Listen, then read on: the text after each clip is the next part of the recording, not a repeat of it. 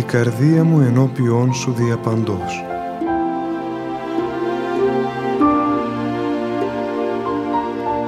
Μια απόπειρα διαδικτυακής επικοινωνίας του πατρός Γεωργίου Σχοινά μαζί σας.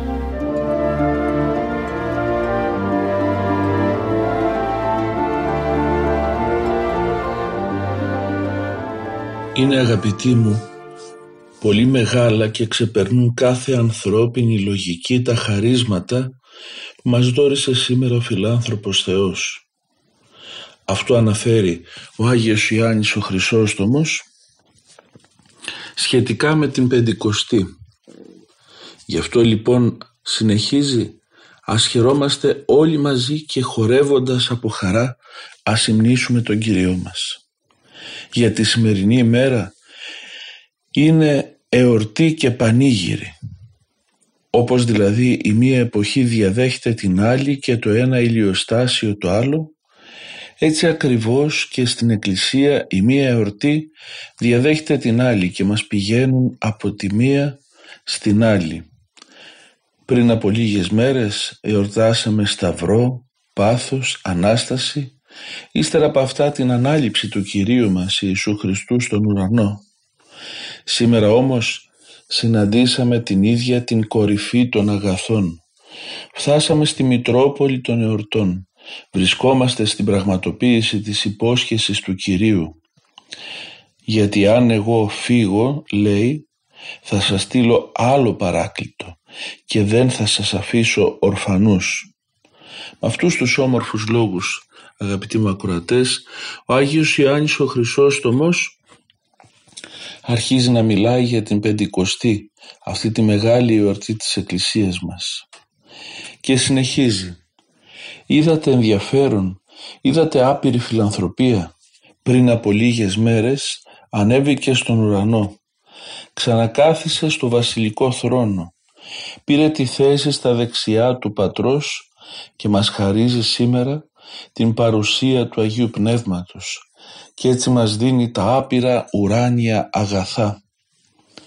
Γιατί πες μου ποιο από αυτά που συντελούν στη δική μας σωτηρία δεν το έχει δώσει το Άγιο Πνεύμα; Αυτό είναι εκείνο που μας απαλλάσσει από την πνευματική δουλεία, μας καλεί στην ελευθερία, μας οδηγεί στην υιοθεσία και γενικά μας ξαναγεννά από την αρχή και μας ξεφορτώνει το βαρύ και αποκρουστικό φορτίο των αμαρτιών. Με τη χάρη του Αγίου Πνεύματος βλέπουμε τους πολλούς ιερείς και έχουμε τα τάγματα των διδασκάλων. Από την πηγή αυτή βγήκε και το προφητικό χάρισμα και η δύναμη να θεραπεύουν ασθένειες και όλα τα υπόλοιπα τα οποία στολίζουν συνήθως την Εκκλησία του Θεού. Από εκεί έχουν την προέλευσή τους. Και φωνάζει ο Μέγας Απόστολος Παύλος λέγοντας Όλα αυτά τα χαρίσματα ενεργεί το ένα και μοναδικό Άγιο Πνεύμα, το οποίο τα μοιράζει χωριστά στον καθένα όπως θέλει. Όπως θέλει λέγει, όχι όπως διατάχθηκε, μοιράζει, δεν μοιράζεται, έχει εξουσία, δεν βρίσκεται κάτω από εξουσία, γιατί την ίδια ακριβώς εξουσία που βεβαίωσε στον Πατέρα αναθέτει ο Παύλος και στο Άγιο Πνεύμα και όπως λέγει για τον Πατέρα ο Θεός είναι αυτός που ενεργεί τα πάντα σε όλους, έτσι και για το Άγιο Πνεύμα. Και όλα αυτά τα χαρίσματα ενεργεί το ένα και μοναδικό Άγιο Πνεύμα το οποίο τα μοιράζει χωριστά στον καθένα όπως θέλει. Είδες τέλεια εξουσία; Γιατί αυτά που έχουν την ίδια ουσία είναι φανερό ότι έχουν και την ίδια εξουσία και αυτά που έχουν την ίδια αξία έχουν και την ίδια δύναμη και την ίδια εξουσία. Με το Άγιο Πνεύμα επιτύχαμε την απαλλαγή από τις αμαρτίες και εξεπλύναμε κάθε ακαθαρσία. Με τη χάρη Του από άνθρωποι γίναμε άγγελοι όσοι πλησιάσαμε τη χάρη Του χωρίς να αλλάξουμε τη φύση μας. Αλλά πράγμα που είναι πολύ πιο αξιοθαύμαστο παραμένοντας την ανθρώπινη φύση δείχνουμε αγγελική συμπεριφορά. Γιατί τέτοια είναι η δύναμη του Αγίου Πνεύματος.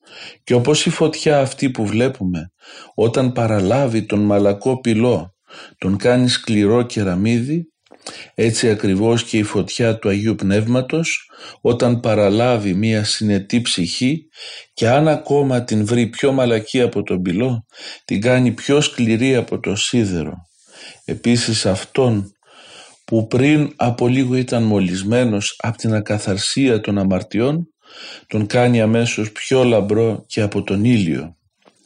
Με αυτά τα λόγια ξεκινάει το λόγο του για την εορτή της Πεντηκοστής ο Άγιος Ιωάννης ο Χρυσόστομος και κατευθείαν μας εισάγει στα βάθη της θεολογίας αναφέροντάς μας ότι το Άγιο Πνεύμα είναι εκείνος ο παράκλητος που μας στέλνει ο Χριστός αναλαμβανόμενος τους ουρανούς για να μην μας αφήσει ορφανούς, για να μην μας αφήσει μόνους μας σε αυτόν τον αγώνα της σωτηρίας. Και μόνο η φιλανθρωπία και η αγάπη του Χριστού μας είναι εκείνη που πραγματικά μας παρέχει τη δυνατότητα να είναι παρόν το Άγιο Πνεύμα στη ζωή μας. Απ' την άλλη μεριά Κατευθείαν ο Άγιος Ιωάννης ο Χρυσόστομος μας λέγει ότι το Άγιο Πνεύμα είναι παρόν στη ζωή μας και κατέρχεται και φωτίζει και εμπνέει τους ανθρώπους και τους απαλλάσσει από κάθε σκοτάδι, από κάθε κοιλίδα αμαρτίας, από την πνευματική δουλεία και τους οδηγεί σε μία εν πνεύματι Αγίο ελευθερία. Τους οδηγεί στην υιοθεσία, μας αναγεννά και μας χαρίζει εν πάση περιπτώσει όλα αυτά τα σπουδαία χαρίσματα και το κάνει αυτό αφεαυτού του ως Θεός αληθινός ως το ένα πρόσωπο της Αγίας Τριάδος ως εκείνο το πρόσωπο που έχει την ίδια εξουσία με τον Πατέρα και τον Υιό και πόσο όμορφα οι Άγιοι μας έχουν μέσα τους ξεκάθαρα τα πράγματα της θεολογίας. Πόσο όμορφα οι Άγιοι μας δεν πέφτουν σε παγίδες γιατί, γιατί θεολογούν απλανώς, θεολογούν εμπνεόμενοι από το Άγιο Πνεύμα, θεολογούν έχοντας εμπειρία Θεού και όχι μιλώντας περί του Θεού. Οι Άγιοι μας όπως είναι προκειμένου ο Άγιος Ιωάννης, ο Χρυσόστομος, ομιλούν μετά του Θεού.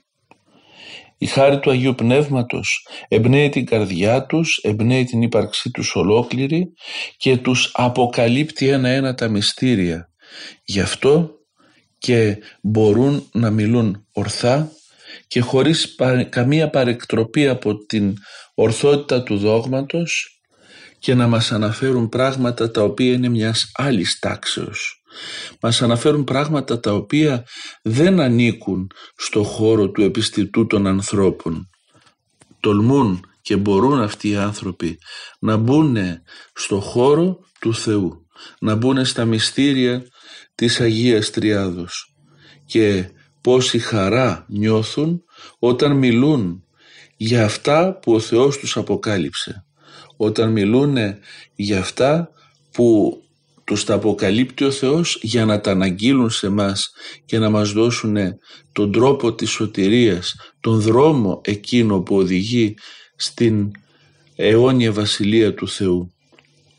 Αυτή η μεγάλη γιορτή της Πεντηκοστής είναι εκείνη που σημαίνει την κάθοδο του Παρακλήτου, την κάθοδο του Αγίου Πνεύματος στη ζωή μας για να μπορεί να είναι μονίμως μαζί μας, για να μπορεί να ποτίζει τις διψασμένες υπάρξεις μας και να μας οδηγεί απλανός και ασφαλώς κατευθείαν στη Βασιλεία του Θεού και να κάνει την παρουσία της Βασιλείας του Θεού από τώρα αισθητή στη ζωή μας. Και βέβαια αγαπητοί μου το Άγιο Πνεύμα κατέρχεται για να μας καθαρίσει από κάθε μολυσμό. Κατέρχεται για να μας απαλλάξει από κάθε σκοτεινό μας σημείο και θέλει για να σκηνώσει μέσα μας να βρει χώρο καθαρό, να βρει χώρο γεμάτο από την αγνότητα, γεμάτο από την ταπείνωση που μας δίδαξε ο Κύριος μας. Και αυτά ακριβώς θέλοντας να μας διδάξει ο μακάριος Παύλος φώναζε δυνατά λέγοντας «Μην πλανάστε, ούτε οι πόρνοι, ούτε οι δολολάτρες, ούτε οι μοιχοί, ούτε οι θηλυπρεπείς, ούτε οι παιδεραστές, ούτε οι πλεονέκτες, ούτε οι κλέφτες, ούτε οι μέθησοι, ούτε εκείνοι που περιπέζουν και βρίζουν, ούτε οι άρπαγες θα κληρονομήσουν τη Βασιλεία του Θεού. Και αφού αρρύθμισε όλα κατά κάποιο τρόπο τα είδη της κακίας και αφού μας δίδαξε ότι οι υπεύθυνοι τέτοιων αμαρτημάτων αποξενώνονται από τη Βασιλεία του Θεού, αμέσως πρόσθεσε «Και τέτοιοι είσαστε μερικοί από εσάς, αλλά λουσθήκατε από τα αμαρτήματα αυτά, αγιαστήκατε και γίνατε δίκαιοι.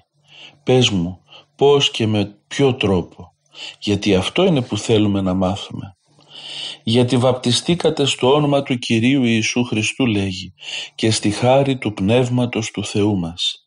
Είδες αγαπητέ τη δύναμη του Αγίου Πνεύματος.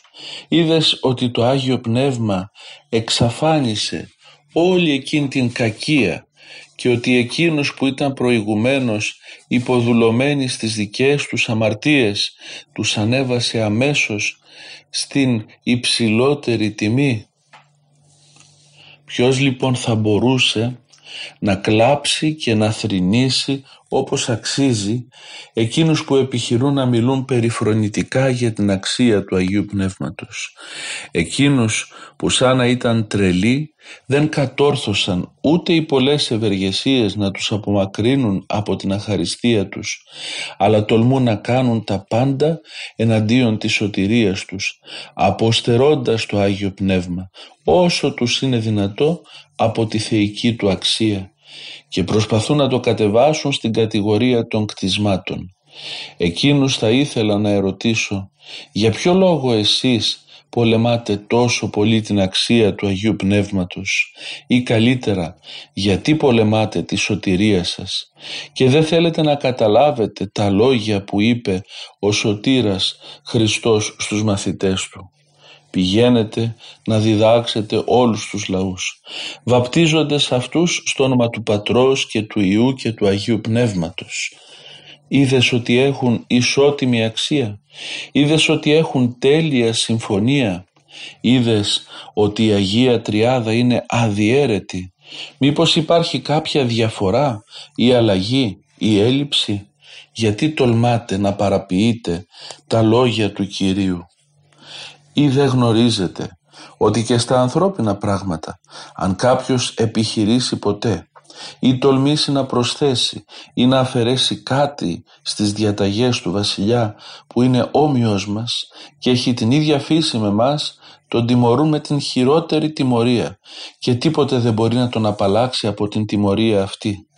Εάν στην περίπτωση του ανθρώπου υπάρχει τόσος μεγάλος κίνδυνος, πώς θα μπορούσαν να συγχωρεθούν εκείνοι που είναι τόσο απερίσκεπτοι και που προσπαθούν να παραποιήσουν τα λόγια του σωτήρος όλων μας και που δεν θέλουν να ακούσουν ούτε τον Απόστολο Παύλο, ο οποίος όταν ομιλεί έχει μέσα του το Χριστό και φωνάζει με καθαρή φωνή και λέγει «Δεν είδε μάτι και αυτή δεν άκουσε και ανθρώπινος νους δεν φαντάστηκε εκείνα που ετοίμασε ο Θεός για αυτούς που τον αγαπούν».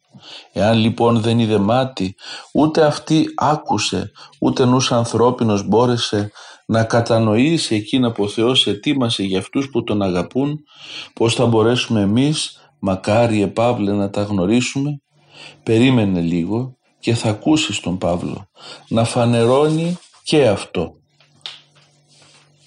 Πρόσθεσε λοιπόν λέγοντας «Σε μας όμως ο Θεός το φανέρωσε με το Άγιο Πνεύμα Του».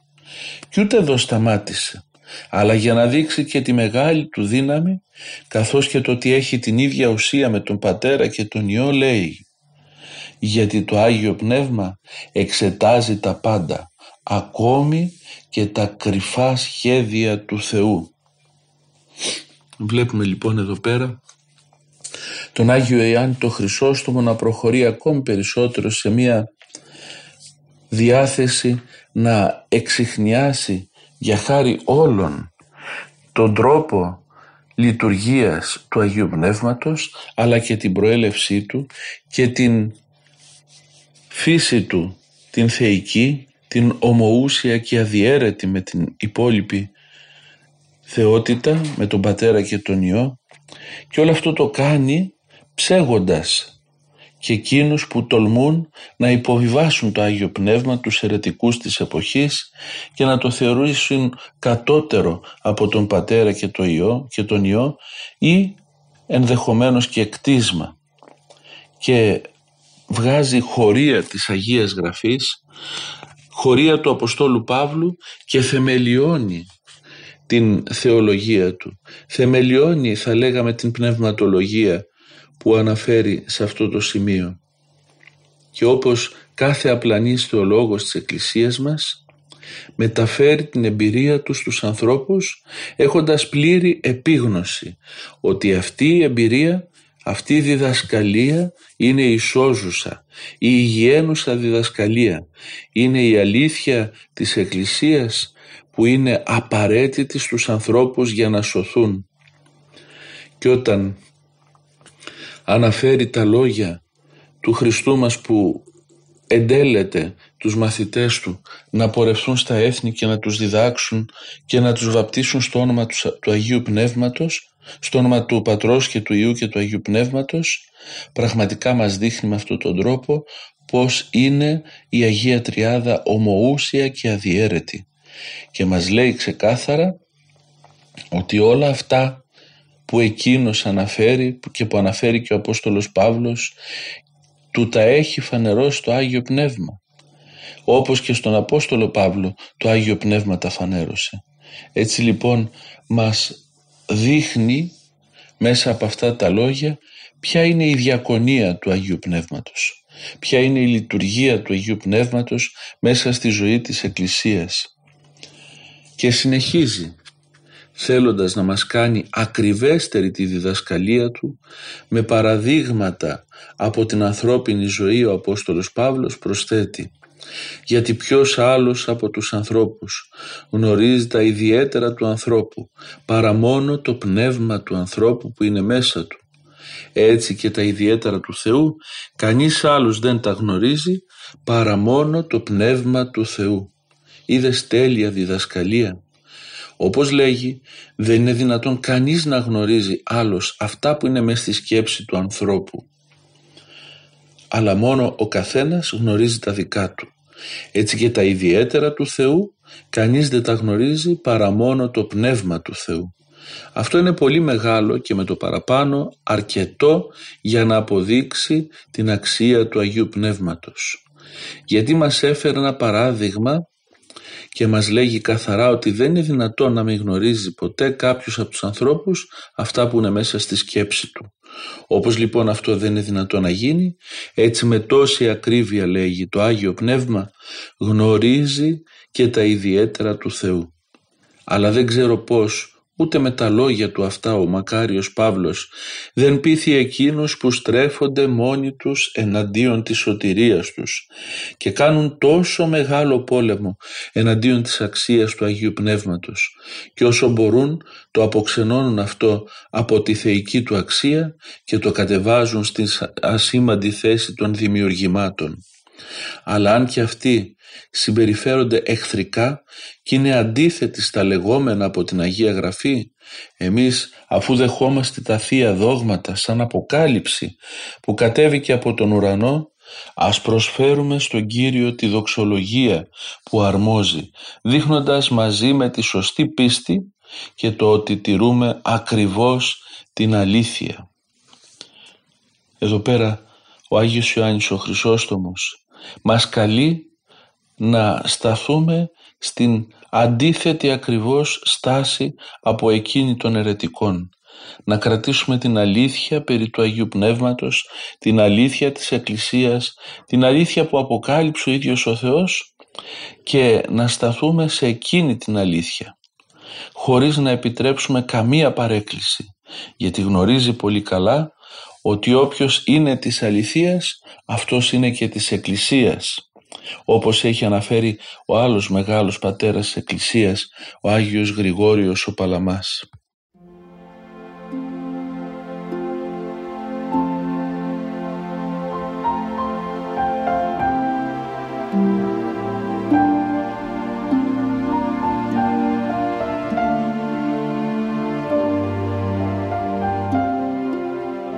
Προς αυτούς λοιπόν που επιχειρούν να διδάσκουν τα αντίθετα από εκείνα που είπε το Άγιο Πνεύμα είναι αρκετά όσα είπαμε. Είναι ανάγκη όμως να πούμε στη δική σας αγάπη για ποιο λόγο δεν μας χάρισε ο Κύριος αμέσως μετά την άνοδό του στον ουρανό την αιτία των τόσων αγαθών αλλά άφησε πρώτα να περάσουν λίγες μέρες και να μείνουν μόνοι τους οι μαθητές και ύστερα έστειλε κάτω στη γη τη χάρη του Αγίου Πνεύματος. Αυτό δεν έγινε άσκοπα ούτε τυχαία. Έπειτα δηλαδή γνώριζε, επειδή δηλαδή γνώριζε ότι οι άνθρωποι δεν θαυμάζουν με όμοιο τρόπο τα αγαθά που έχουν στα χέρια τους, ούτε εκτιμούν την αξία που πραγματικά έχουν εκείνα, που είναι ευχάριστα και σημαντικά αν δεν υπάρχουν και τα αντίθετα. Εννοώ περίπου το εξής, γιατί πρέπει να το πω σαφέστερα. Εκείνος που είναι υγιής και δυνατός στο σώμα δεν αισθάνεται, ούτε μπορεί να ξέρει καλά πόσα αγαθά του χάριζε η υγεία. Αν δεν αποκτήσει αρρωσταίνοντας πείρα και της αρρώστιας. Και εκείνος που βλέπει πάλι την ημέρα δεν θαυμάζει όπως πρέπει το φως, αν δεν το διαδεχθεί το σκοτάδι της νύχτας γιατί πραγματικά η πείρα που έχουμε για τα αντίθετα γίνεται πάντοτε σαφής διδάσκαλος για εκείνα που έτυχε να απολαύσουμε προηγουμένως. Γι' αυτό ακριβώς και τότε επειδή οι μαθητές είχαν απολαύσει πάρα πολλά αγαθά όταν ήταν μαζί τους ο Κύριος και ήταν πολύ ευτυχισμένοι επειδή τον συναναστρέφονταν γιατί όλοι οι κάτοικοι της Παλαιστίνης έβλεπαν στα πρόσωπά τους σαν να βλέπαν σε κάποια αστέρια αφού και νεκρούς ανάστεναν και λεπρούς καθάριζαν και δαιμόνια εδίωκαν και αρρώστιες θεράπευαν και έκαναν και πολλά θαύματα. Επειδή λοιπόν ήταν τόσο σπουδαίοι και πασίγνωστοι, γι' αυτό τους άφησε να αποχωριστούν για λίγο από τη δύναμη που τους βοηθούσε, ώστε όταν βρεθούν μόνοι τους να μάθουν τι τους χάριζε η παρουσία της αγαθότητος του Κυρίου. Και αφού αντιληφθούν τα αγαθά του παρελθόντος, να υποδεχθούν με μεγαλύτερη προθυμία τη δωρεά του Αγίου Πνεύματος. Πραγματικά ενώ ήσαν στενοχωρημένοι τους παρηγόρησε και ενώ ήσαν σκυθροποί και θλιμμένοι για τον χωρισμό τους από το διδάσκαλο τους φώτισε με το δικό του φως και ενώ ήταν σχεδόν νεκροί τους ανέστησε και σκόρπισε το σύννεφο της λύπης και τους έβγαλε από τη δύσκολη θέση. Επειδή λοιπόν είχαν ακούσει τα λόγια του Κυρίου πηγαίνετε να διδάξετε όλα τα έθνη και βρίσκονταν στη συνέχεια σε δύσκολη θέση και δεν ήξεραν πού πρέπει να κατευθυνθεί ο καθένας και σε ποιο μέρος της γης να κηρύξει το Λόγο του Θεού. Έρχεται το Άγιο Πνεύμα με μορφή πυρήνων γλωσσών και μοιράζει στον καθένα τα μέρη της γης που έπρεπε να κηρύξει και με τη γλώσσα που έδωσε σαν με κάποιο σημείωμα γνωρίζει στον καθένα τα όρια της εξουσίας και της διδασκαλίας που έπρεπε να αναλάβει. Γι' αυτό εμφανίστηκε το Άγιο Πνεύμα με μορφή πυρήνων γλωσσών και όχι μόνο γι' αυτό αλλά για να μας θυμίσει και κάποια παλιά ιστορία. Έπειτα δηλαδή θέλει να μας θυμίσει ακριβώς εκείνη την ιστορία που στα παλιά τα χρόνια παραλογίστηκαν οι άνθρωποι και θέλησαν να χτίσουν ένα πύργο που να φτάνει ως τον ουρανό και με τη σύγχυση των γλωσσών τους διέλυσε ο Θεός την κακή τους απόφαση. Αυτός ο περίφημος πύργος της Βαβέλ. Και τώρα με τη μορφή των πυρήνων γλωσσών που κατέρχεται το Άγιο Πνεύμα και πετάς σε αυτούς το κάνει για να τους ενώσει σε μία ενότητα αγιοπνευματική για να ενώσει με αυτό την οικουμένη που ήταν χωρισμένη. Και γίνεται κάτι ασυνήθιστο και παράξενο γιατί όπως τότε στα παλιά χρόνια γλώσσες χώρισαν την οικουμένη και διέλυσαν την κακή συμφωνία, την κακή ενότητα, έτσι και τώρα γλώσσες ένωσαν την οικουμένη και οδήγησαν σε ομόνια αυτά που ήταν χωρισμένα. Γι' αυτό λοιπόν εμφανίστηκε το Άγιο Πνεύμα με μορφή γλωσσών και σαν πύρινες γλώσσες για το αγκάθι της αμαρτίας που μεγάλωσε πολύ μέσα μας. Γιατί όπως η γη όταν δεν καλλιεργείται ενώ είναι γόνιμη και πλούσια βγάζει πολλά αγκάθια, έτσι ακριβώς και η ανθρώπινη φύση ενώ είναι καλή από το δημιουργό της και κατάλληλη για τα έργα της αρετής, επειδή δεν δέχθηκε το άρωτρο της ευσεβίας, ούτε το σπόρο της θεογνωσίας, βλάστησε μέσα μας την ασέβεια, σαν αγκάθια και άλλα άχρηστα φυτά. Και όπως η επιφάνεια της γης πολλές φορές δεν φαίνεται από τα πολλά αγκάθια και τα αγριόχορτα, έτσι και η ευγένεια και η αγνότητα της ψυχής μας δεν φαινόταν μέχρι ότου ήλθε ο Γεωργός της ανθρωπίνης φύσεως Έβαλε τη φωτιά του Αγίου Πνεύματος, την καθάρισε και την προετοίμασε να δεχθεί τον ουράνιο σπόρο. Σε αυτό το σημείο ο Άγιος Ιωάννης ο Χρυσόστομος μας λέει ότι έπρεπε ο άνθρωπος να εκτιμήσει αυτό που του δίνει η παρουσία του Χριστού. Έπρεπε οι Απόστολοι να καταλάβουν ότι χωρίς τη χάρη του Θεού, χωρίς την παρουσία του Θεού στη ζωή τους, είναι πραγματικά μόνοι τους και είναι και ανήμποροι. Και γι' αυτό το λόγο μεταξύ της αναλήψεως του Χριστού μας και της Πεντηκοστής μεσολαβούν δέκα ημέρες. Και σε αυτές τις δέκα ημέρες καταλαβαίνουν πολύ καλά οι Απόστολοι ότι είναι ανίσχυροι. Ταπεινώνονται πραγματικά και αυτό τους κάνει ακόμη πιο έτοιμους να δεχθούν τη χάρη του Αγίου Πνεύματος. Το οποίο Άγιο Πνεύμα, όπως μας αναφέρει ο Άγιος Ιωάννης ο Χρυσόστομος, κατέρχεται με μορφή πυρήνων γλωσσών για να κατακάψει κάθε αγριόχορτο, κάθε ζυζάνιο που έχει φυτρώσει στην ψυχή και για να ετοιμάσει την ψυχή για τον ουράνιο σπόρο.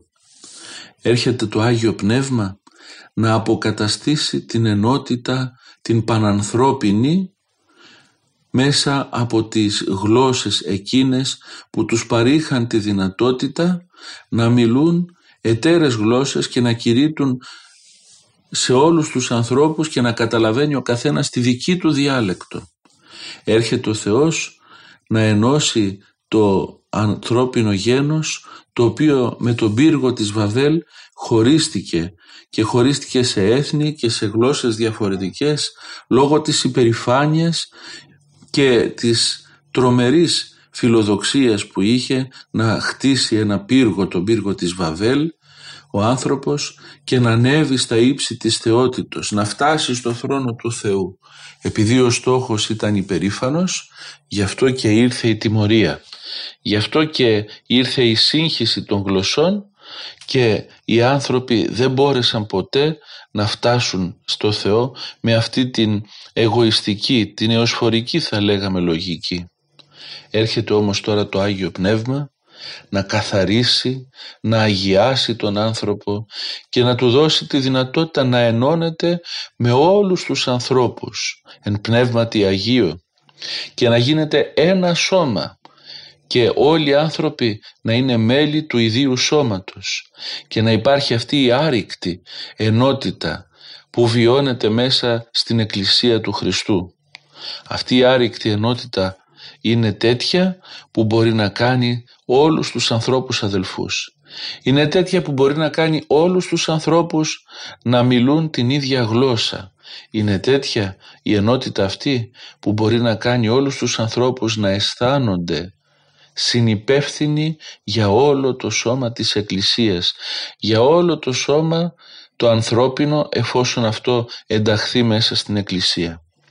Στην εποχή μας βέβαια ο λόγος περί ενότητος είναι πάρα πολύς και πάρα πολλών ειδών ενότητες ακούγονται αλλά η ενότητα του Αγίου Πνεύματος η ενότητα μέσα στην κυβωτό της σωτηρίας που είναι η Εκκλησία μας η ενότητα μέσα στο σώμα του Χριστού είναι εκείνη που μπορεί να σταθεί. Όλες οι άλλες ενότητες εάν δεν εμπνέονται όπως φαίνεται από τη χάρη του Αγίου Πνεύματος, εάν δεν είναι αποτέλεσμα αγιοπνευματικό διαλύονται. Όπου υπάρχει η παρουσία του Αγίου Πνεύματος, εκεί υπερβαίνονται οι διαφορές, εκεί υπερβαίνονται οι δυσκολίες και οι άνθρωποι γίνονται ένα οι άνθρωποι πραγματικά ενώνονται μεταξύ τους και ενώνονται με το Θεό και αυτή η ενότητα προχωρά όλο ένα και περισσότερο όλο ένα και περισσότερο μέχρι ότου να ζήσουν και την αιώνια ενότητα στη Βασιλεία του Θεού συν Χριστό και συν πάση της Αγίας. Σήμερα όμως η εποχή μας δεν θέλει τέτοια ενότητα. Δυστυχώς τα συμπτώματα μας δείχνουν ότι η ενότητα που κατεργάζεται η εποχή μας, η παγκοσμιοποίηση, αυτή η ένωση η πανανθρώπινη που πολυδιαφημίζεται δυστυχώς πάει να γίνει πάλι με τρόπο καθαρά ανθρώπινο και με φρόνημα δαιμονικό. Γι' αυτό αδελφοί μου ας προσέξουμε. Ας προσέξουμε και ας ζητήσουμε πλούσια τη χάρη του Αγίου Πνεύματος ούτως ώστε ό,τι κάνουμε να είναι φωτισμένο από το Άγιο Πνεύμα να είναι αγιασμένο από τη χάρη του Αγίου Πνεύματος και να είναι καθαρό από την πύρινη φύση των πυρήνων γλωσσών που κατέβηκαν την ημέρα της Πεντηκοστής στους Αποστόλους και μέσω αυτών σε μας. Τόσα πολλά και ακόμη περισσότερα αναφέρει ο Άγιος Ιωάννης ο Χρυσόστομος υπήρξαν για μας τα αγαθά από την ημέρα της Πεντηκοστής.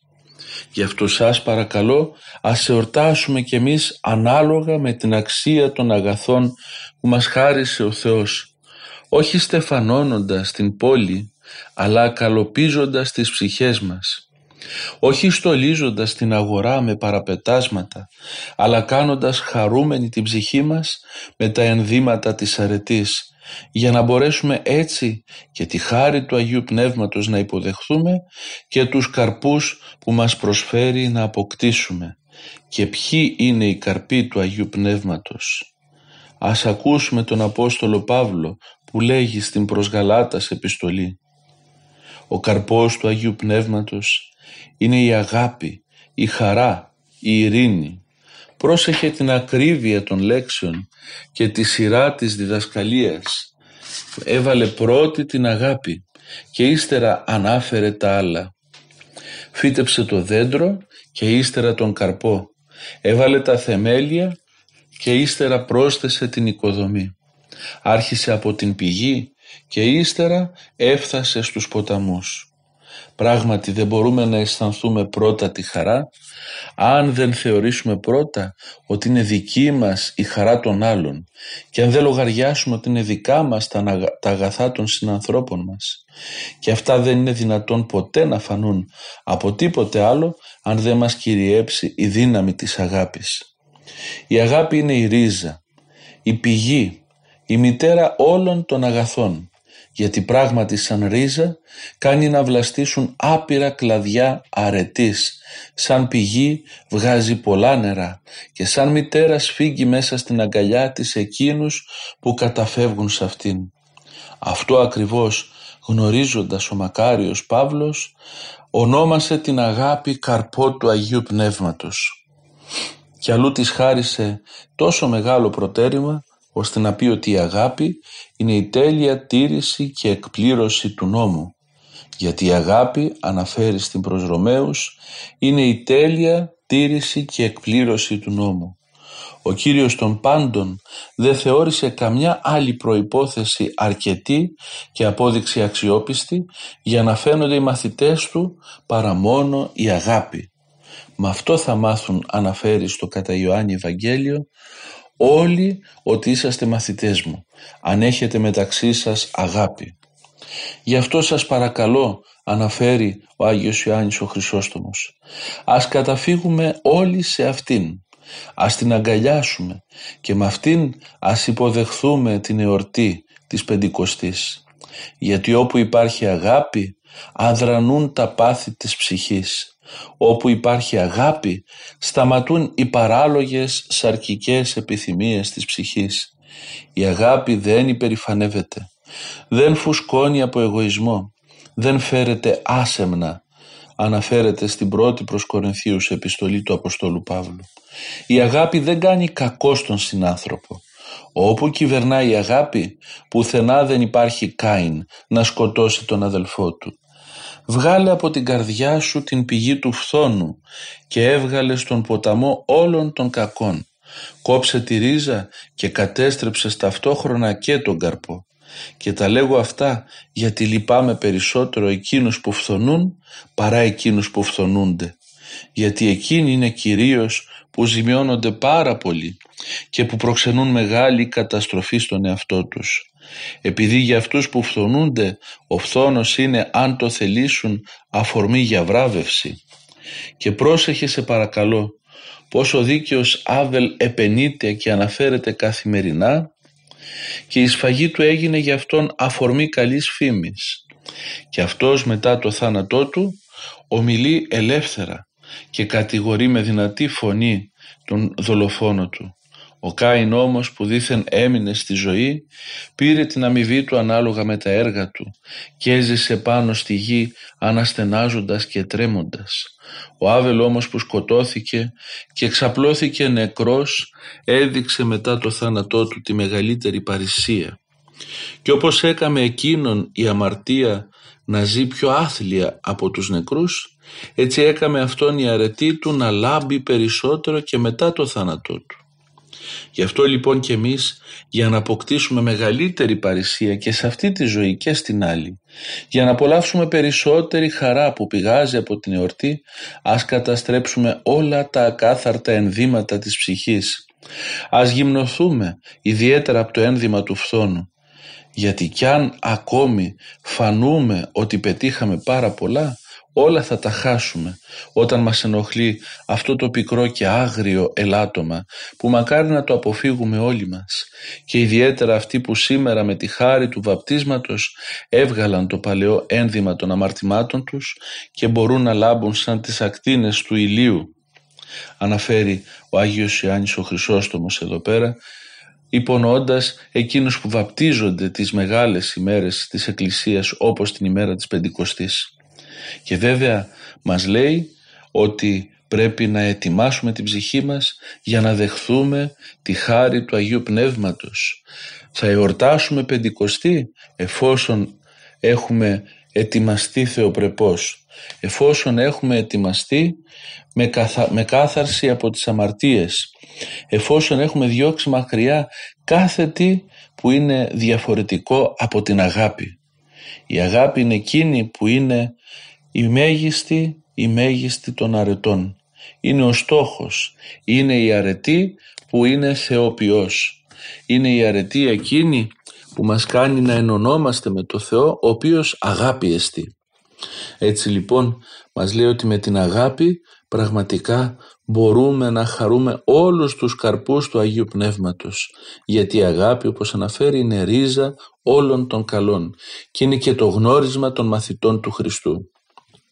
Έτσι λοιπόν όταν μας λέγει ο Άγιος Σεραφείμ του Σαρόφ ότι ο σκοπός είναι να αποκτήσουμε τη χάρη του Αγίου Πνεύματος ουσιαστικά έρχεται εδώ πέρα ο Άγιος Ιωάννης ο Χρυσόστομος και μας λέει τηρήστε τις εντολές του Θεού οι οποίες όλες συνοψίζονται στην εντολή της αγάπης. Αγάπη προς το Θεό και αγάπη προς το συνάνθρωπο.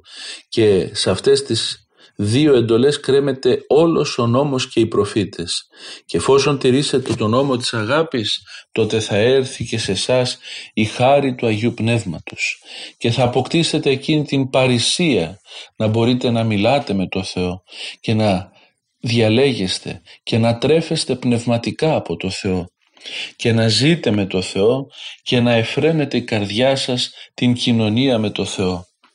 Και όταν με αυτόν τον τρόπο ζούμε αγωνιζόμενοι να κατακτήσουμε την αγάπη, αγωνιζόμενοι να προχωρήσουμε στην αγάπη του Θεού και στην αγάπη προς τον συνάνθρωπο, τότε πραγματικά ο Θεός έρχεται και μας αγιάζει. Έρχεται με τη χάρη του Αγίου Πνεύματος και μας καθιστά και μας ίδιους με τη δική του κατάσταση, με την κατάσταση τη θεϊκή της αγάπης. Μας κάνει τέτοιους που να είμαστε θεοφώτιστοι, άνθρωποι πνευματικοί, αγιοπνευματικοί, άνθρωποι που μπορούμε να διακρίνουμε με τη χάρη του Αγίου Πνεύματος το καλό από το κακό, που μπορούμε να καλλιεργήσουμε τις αρετές ακόμη πιο εύκολα και να σταθούμε όπως μας θέλει ο Θεός ενώπιον του φοβερού δικαστηρίου εκείνου που θα στηθεί την ημέρα της Δευτέρας Παρουσίας. Όποιος όμως δεν καλλιεργεί αυτή την αρετή της αγάπης, όποιος όμως καλλιεργεί τα αντίθετα που είναι το μίσος, που είναι ο φθόνος που αναφέρει εδώ πέρα ως παράδειγμα ο Άγιος Ιωάννης ο Χρυσόστομος, εκείνος πραγματικά δεν μπορεί να ελπίζει στην κάθοδο του Αγίου Πνεύματος, δεν μπορεί να χαίρεται με την κάθοδο του Αγίου Πνεύματος γιατί πολύ απλά η ψυχή του είναι τόσο πολύ χορταριασμένη με τα αγριόχορτα και τα ζυζάνια και δεν μπορεί μέσα σε αυτή την ψυχή να βλαστήσει ο καρπός του Αγίου Πνεύματος. Γι' αυτό μας λέει ο, ο Άγιος Ιωάννης ο Χρυσόστομος. Εσείς λοιπόν παρακαλώ που υιοθετηθήκατε από το Θεό, που ντυθήκατε το λαμπρό αυτό φόρεμα, τη χάρη του βαπτίσματος, διατηρήστε με κάθε τρόπο τη χαρά στην οποία είστε τώρα, αφού φράξετε από παντού την είσοδο στο διάβολο, ώστε να απολαύσετε αυθονότερη τη χάρη του Αγίου Πνεύματος και να μπορέσετε να αποδώσετε καλά έργα ο ένας 30, ο άλλος 60, ο άλλος 100 και να αξιωθείτε και να συναντήσετε με παρησία το βασιλέα των ουρανών όταν πρόκειται να έλθει και να μοιράσει τα περίγραπτα αγαθά σε εκείνους που έζησαν ενάρετα την παρούσα ζωή με τη βοήθεια του Κυρίου μας Ιησού Χριστού στον οποίο ανήκει η δόξα και η δύναμη τώρα και πάντοτε και εις τους αιώνες των αιώνων. Αμήν. Με αυτούς τους λόγους καταλήγει ο Άγιος Ιωάννης ο Χρυσόστομος το λόγο του στην Αγία Πεντηκοστή και μας βλέπει, μας λέει με τον δικό του τρόπο πώς θα οδηγηθούμε με καλή απολογία ενώπιον του φοβερού βήματος, πώς θα εκμεταλλευτούμε τη χάρη του Αγίου Πνεύματος και πώς θα ζήσουμε τη χαρά της παρουσίας Του. Ας προσπαθήσουμε αδελφοί μου και εμείς με όλη μας τη δύναμη να γίνουμε ευρύχωρα σκηνώματα ώστε να σκηνώσει μέσα μας το Πανάγιο Πνεύμα και να μπορέσουμε και εμείς να γίνουμε άνθρωποι πνευματοκίνητοι, άνθρωποι θεοφώτιστοι, άνθρωποι αγιοπνευματικοί, ώστε να μπορούμε εν πνεύματι Αγίο να καλούμε διαρκώς τον Κύριό μας Ιησού Χριστό, τον Σωτήρα και Λυτρωτή και να ποθούμε την ένωσή μας μαζί Του από τώρα και εις τους αιώνες των αιώνων. Αμήν.